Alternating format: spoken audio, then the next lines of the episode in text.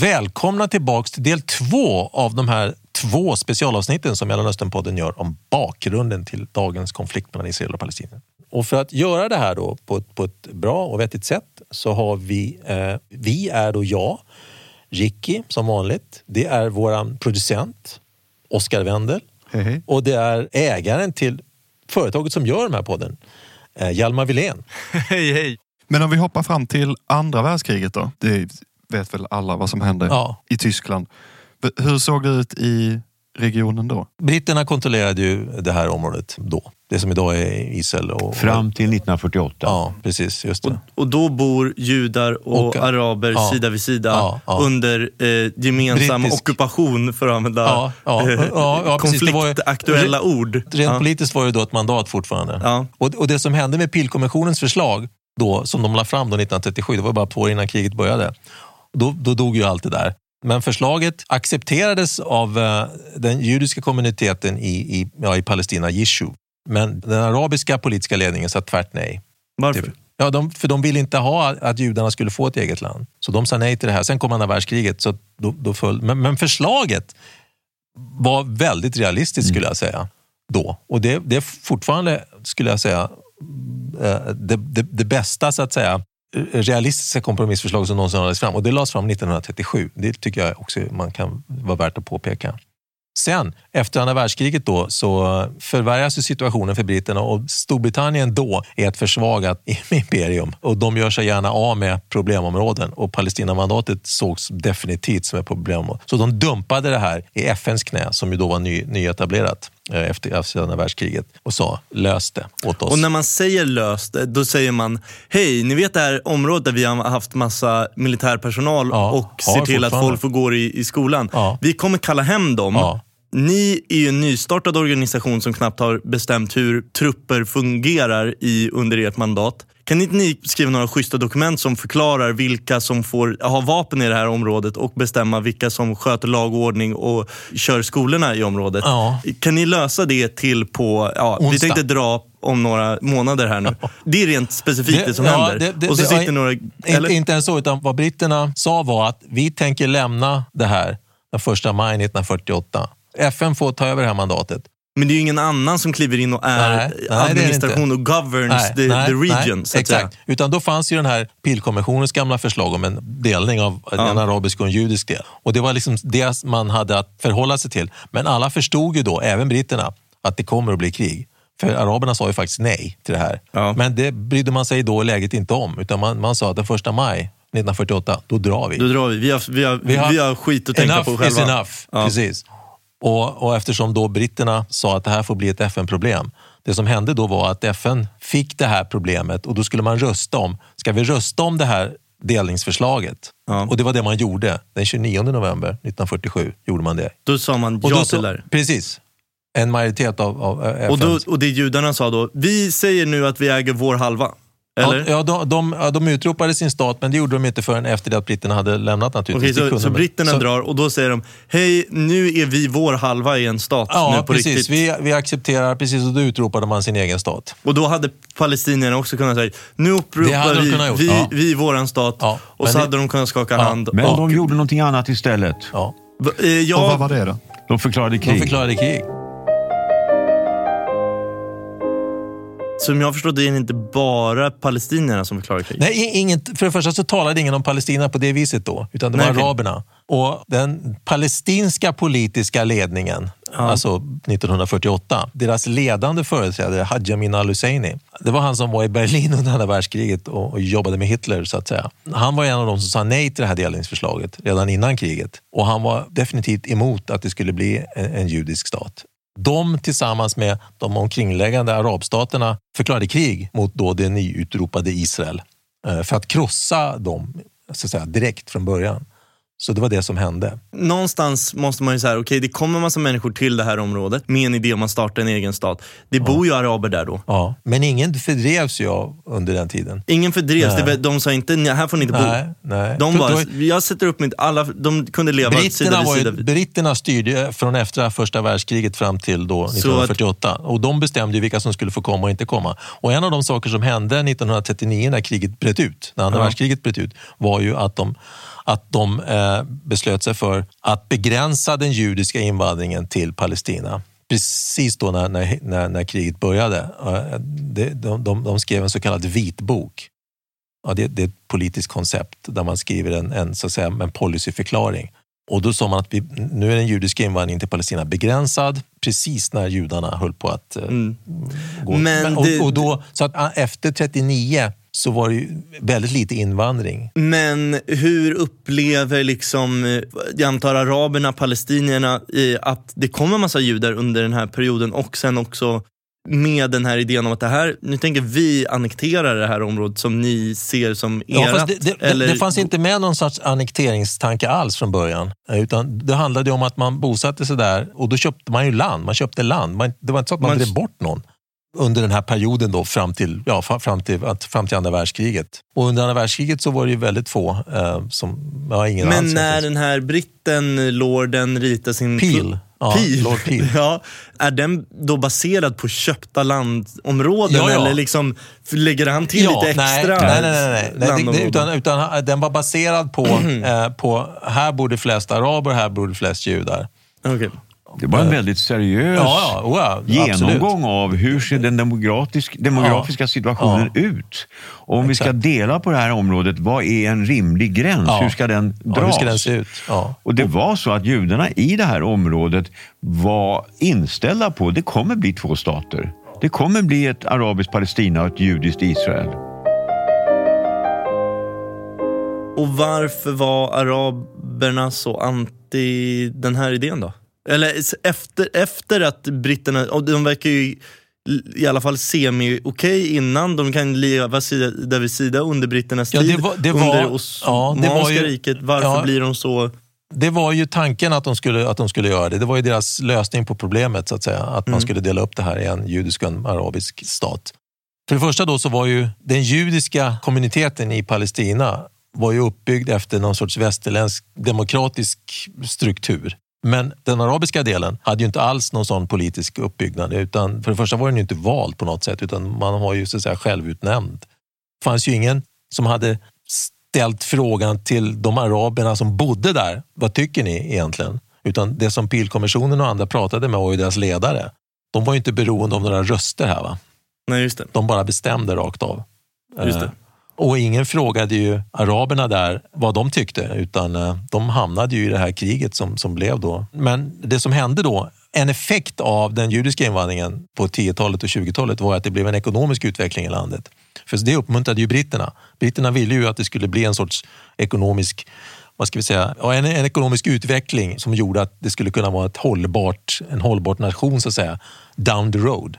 Så att det blev en ekonomisk utveckling där som, som eh, hade kunnat, om de hade fått chansen så hade den kunnat gynna, gynna båda parter naturligtvis. Den gynnade båda parterna den gynnade till viss båda del. Ja, ja, det visst, var ingen arbetslöshet här Nej. i början på 20-talet. Nej, det var det Tvärtom så bidrog den judiska invandringen till att det blev flera företag, Ja, ja. det blev flera bosättningar, det blev flera jordbrukskollektiv och så vidare. Mm. Men, men jag tror vad som är viktigt att påpeka här är också att den judiska gruppen som invandrar till Israel, de bygger upp ett litet samhälle, ett litet väl fungerande samhälle med sjukvård, med fackföreningar, med en liten armé och så vidare. Alltså det som kallas för Jeshuv, som var det judiska samhället i Palestina, det var en väl fungerande enhet och det är möjligt att även om inte FN hade fattat sitt beslut 1948 att det hade blivit någon form av judiskt Israel även i framtiden. Mm. Eh, sen ska man också veta att när FN fattade sitt beslut 1940, ja, de 47. röstar 1947. Ja, de röstade 1947. De röstar 1947, det är riktigt. Men när de, fatt, när de röstar om detta så finns det också en medvetenhet om vad har judarna blivit utsatta för i Europa under kriget. Alltså det spelar en roll. Det är möjligt att det här, den här processen som vi pratar om nu, att den går fortare därför att det fanns en medvetenhet och kanske också en skuld i relation till vad judarna hade utstått under andra världskriget. Men de ropar ut sin stat Ja. och sen blir det krig. Ja, sen anfalls de då av Egypten, av Jordanien, av Libanon. And what's the objective? Att krossa den judiska staten. Ja, alltså jag tror att det är viktigt att också se det som att i slutet på 40-talet så är den dominerande arabiska hållningen maximalistisk. Ja. Det handlar inte om att kompromissa, Nej, det handlar inte nej. om att dela upp, Nej. det handlar inte om att ge ifrån sig någonting. Det handlar om hela Palestina är vårt. Mm, arabiskt. Ja. Israel vinner kriget. ja, de lyckas. Ja, precis. Och det slutar ju då med, med inget fredsavtal, utan med eldupphöravtal. Ja, alltså Och det som, hände utav- då, det som hände då, då när, när de här eldupphöravtalen slöts var ju att alltså den, den judiska staten, som det var tänkt i, i Peel-konventionen, vi kan hålla, hålla fast vid den. Därför att det förslaget var det som så att säga, låg till grund för FNs beslut i november 1947. Det här är en arabisk och den här är en judisk del. var ju att judarna behöll sin stat. Det som skulle ha blivit den arabiska delen, en del området tog judarna för de vann kriget och, och det som idag är Västbanken då, som ju hela det var ju tänkt att bli del av den arabiska staten, det ockuperades av Jordanien och Gazaremsan då, som är aktuellt idag, det ockuperades av Egypten. Men Israel vinner med nöd och näppe kriget. Ja, ja. Eh, Det är 1949 och Ja. nu har de också annekterat lite mer. Men de här områdena som faller i och blir egyptiska och Ja. då Västbanken som då Ja. blir jordanskt. Blir det integrerade delar i de länderna eller vad händer? Nej, Egypten, Egypten har en militärregim över Gaza. Man ockuperar det. Och när det gäller Västbanken så är det, eh, det, är, inte- det är inte samma brutala regim som Egypten i Gaza. Men, men det är fortfarande så att, det är, att Jordanien har kontroll. Men vad Jordanien gör, till skillnad från till exempel Egypten, då, är ju att, att palestinierna där, eh, eller araberna där som man ju sa då, de får bli jordanska medborgare. Och, och Vilket är Jordanien- någonting som inte händer i något Nej. annat arabland. Alltså, att man Jordanien integrerar säger- de palestinska Ja. flyktingarna in i det egna samhället. ja. Det är bara Jordanien det är som bara gör Jordanien det. som gör det. Och det här sker, all, eh, alla som bor på Västbanken nu får bli Får. jordanska. Ja, ja. De Men- erbjuds det. De Men, erbjuds det. men det är inte alla som vill det eller? Nej. Nej. Vi måste lägga till att vad som händer 1948 det är också det som kallas för Nakba, katastrofen på arabiska. Ja. Vilket innebär att mellan 700 till 800 000 palestinier rör sig bort från sina hemorter. Rör sig mot Västbanken, rör sig mot Libanon, rör sig mot Gaza. Alltså det är en stor, omfattande, rejäl omfördelning av den palestinska gruppen. Och Det här har naturligtvis också påverkat inställningen till Israel. Ja. Och de, ja. den här förflyttningen sker av kriget, precis som Ja. folk flyr. Vi kan, Ja, det finns Ja. flera så att Ja. säga, versioner. Varför sker den? I en del fall handlar det om att de arabiska ankommande arméerna uppmanade palestinierna, flytta på er, flytta tillbaka och sen får ni komma hem igen när vi har klarat av det här med israelerna. Men jag tycker det är intressant här att komma tillbaka till att varken Jordanien vill ha Västbanken och Egypten vill inte ha Gaza. Idag, ja. Idag. Ja. Det är situationen idag. Så både Gaza och Västbanken är i princip områden som ingen vill ha. Nej. Förutom israeliska maximalister som vill göra, skapa ett stor-Israel där Västbanken ingår. Och som vi vet så finns det också nu ett antal extrema israeler, israeliska politiker som även vill att Gaza ska ingå i stor-Israel.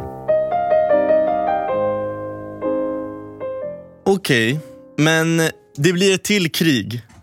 Vilket krig kommer härnäst? Det, det är ju några stycken, men det, det, det som händer efter då, det här kriget 48, israeliska ja, frihetskriget, det är ju då Suezkrisen 1956.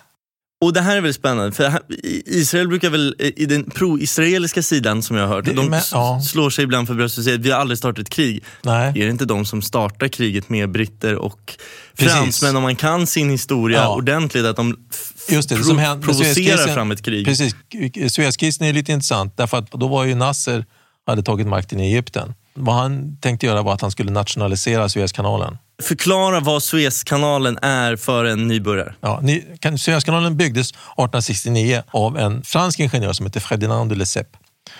Med reservation för eventuellt uttal här. Och tanken var just det att korta handelsvägarna mellan Europa och, eh, och Fjärran Östern så man slapp åka båt runt hela Afrika. Och det är naturligtvis en väldigt viktig ekonomisk kanal. Det är och den som går genom Egypten. Från Medelhavet, ja, precis, från, ja, från Medelhavet ner till Röda havet. Det som, det som föregick Suezkrisen 1956 var ju då att, att eh, Nasser, som man då hade tagit makten i, i Egypten, beslöt sig för att nationalisera Suezkanalen som ju ägdes av ett eh, konsortium, ett brittiskt-franskt konsortium. Och han ville nationalisera Suezkanalen eh, och ta över så att säga, intäkterna själv, vilket då England och Frankrike motsatte sig.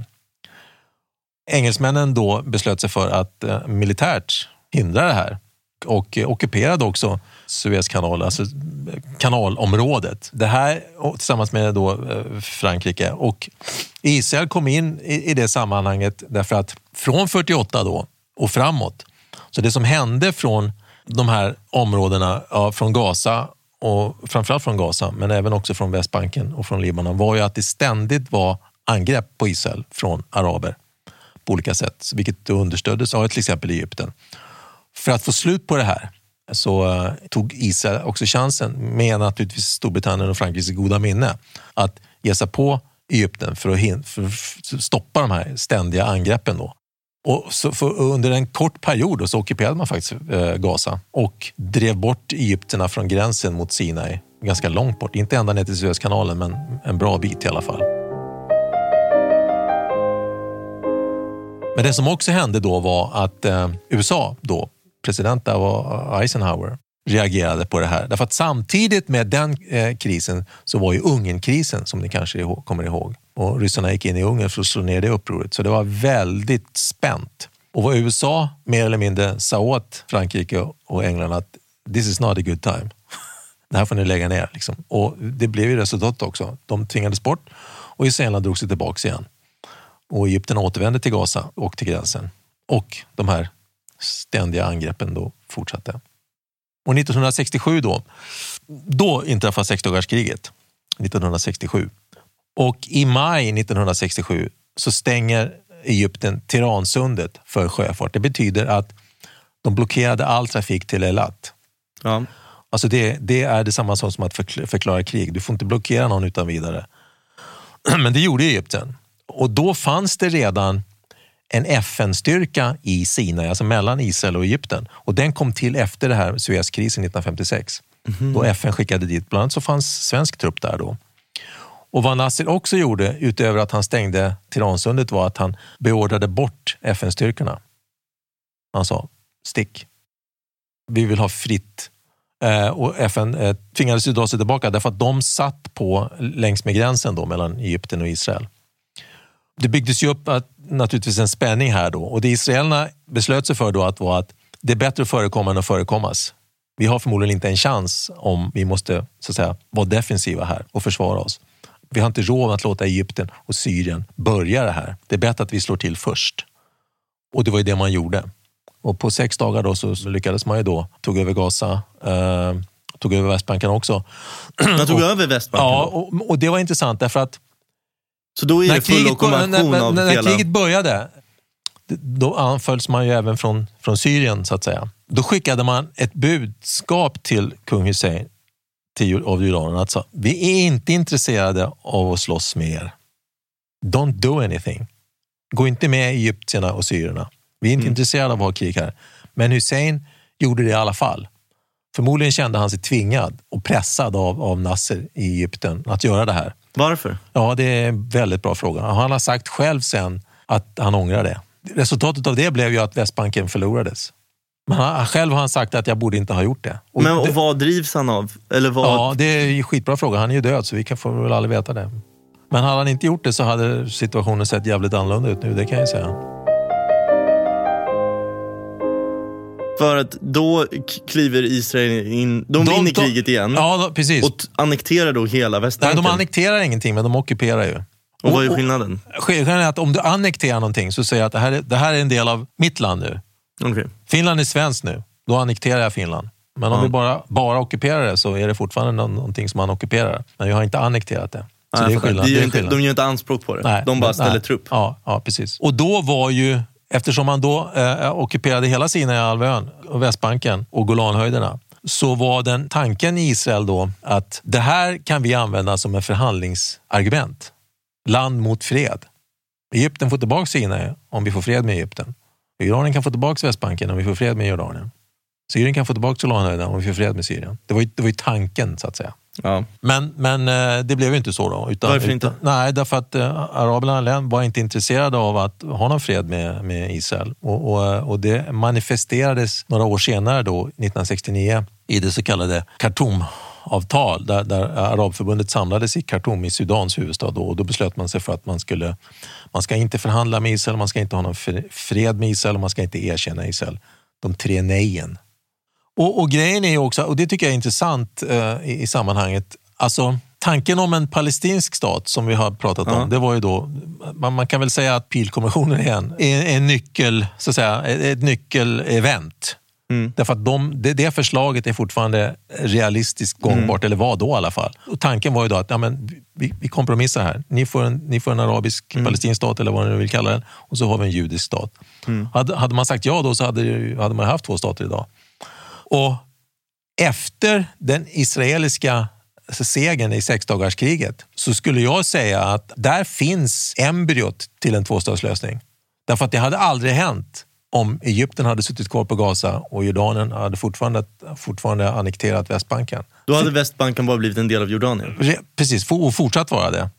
Men det som sen händer, som är intressant, det är ju då att, att Egypten, när Nasser försvinner och, och Sadat blir president, så börjar man ju då... Eller det första som händer är ju att det blir ett nytt krig 1973, Jom Kippur-kriget då. Eller oktoberkriget som egyptierna säger. Och det, det som händer då är att Egypten anfaller över Suezkanalen, etablerar ett brohuvud då på, på, på Sinaihalvön. Och även där då så går ju Syrien med och attackerar på Golanhöjderna, då, Israel från norr. Men det kriget vinner Israel också, fast med en, eh, ännu mer näppe än 48 faktiskt. Men man vinner. Eh, och sen då när förhandlingarna börjar med Egypten, så småningom, den processen som börjar då, så att säga, när man börjar förhandla, den leder så småningom fram till att Egypten och Israel kommer överens om att sluta fred. Och nu är det fred Nu är det riktigt. 78, nu är det slutet Men på det är också 70-talet. riktig fred. Inget- Precis, inget nu- underpar nu- utan nu- riktig nu fred. slutar vi försöka ha Nu- ja, Vi utbyter ambassadörer. Liksom. Det här är... Is, det betyder också att Egypten är liksom game. Nej men judarna, ni får ha er stat ja, nu. ja, precis. De säger Ja. det här funkar inte. Utan, utan, och, och, och Det leder också till att Egypten då blir utesluten av Arabförbundet direkt. De har ju haft sitt högkvarter i Kairo, det, det flyttas. Men Egypten säger att men, men man håller fast vid freden. Som kommer, den kommer 1979. Då Vilka är kom, med i Arabförbundet? Och hela, alla arabiska länder, 57 stycken är det väl. de, men men det- det Egypten en- är tillräckligt starkt för att säga att det skiter vi i. Ni kommer att komma tillbaka och fråga oss och det gjorde de också så småningom. Men 1978... Men det är en sån laddad fråga för alla Alla, ja. ja fast- arabiska länder. Ja visst, men det, precis. Exakt. Det, det är liksom men, en... men Egypten gör ändå det här. Så Ja. Det börjar med det så kallade det första Camp David-avtalet 1978. Eh, och, och, och ännu tidigare när Sadat reser till Jerusalem, det kommer jag ihåg, 1977 så håller han ett tal i Knesset och det är ju naturligtvis en enorm händelse. Du måste förklara vad Knesset är för... Ja, det, det, det är israeliska parlamentet. Det är Beit HaKnesset på hebreiska. Men Sadat förhandlar utifrån en position när han har visat att han också kan vinna ett krig, eller i alla fall få oavgjort då, om man säger. Och det gör att han kan förhandla här eh, från- utifrån en styrkeposition och resultatet blir då ett fredsavtal som kommer 1979 och Egypten får tillbaka hela, hela, hela Sinaihalvön. Erbjuds Gaza, men säger nej. Vill inte ha Gaza. Men får tillbaka Sinaihalvön. Det, återigen ett utmärkt tillfälle att då fråga palestinierna, vill ni Ja. köra här själva? Gör Ja. de det? Nej. Nej. Men, men palestinierna är med i den här processen, Okej. i Camp David-processen Och vad säger de? och, och, och erbjuds självstyre. Så de erbjuds Ja, självstyre? det gör de. Det gör de. Eh, och och eh, delar av den palestinska rörelsen går ju med på det här. Man är, man, man, är så att säga med i den här Camp David, ja, den, det kallas Camp David-processen. Det är ju under flera år som det här pågår. Och jag skulle säga att eh, allt mer så stärks ju någon form av palestinsk nationell så att säga, känsla. Det växer upp ett palestinskt, vad ska vi säga, politisk ledning kan man väl säga. Och det är ju intressant, för det blir ju viktigare framöver sen då. Det här som ju pågår år efter år efter år leder ju bland annat till att kontakterna mellan olika israeliska regeringar, eh, NGOs och olika palestinska grupper växer och växer och växer. Och det är det som så småningom leder fram till det som vi idag kallar Osloprocessen.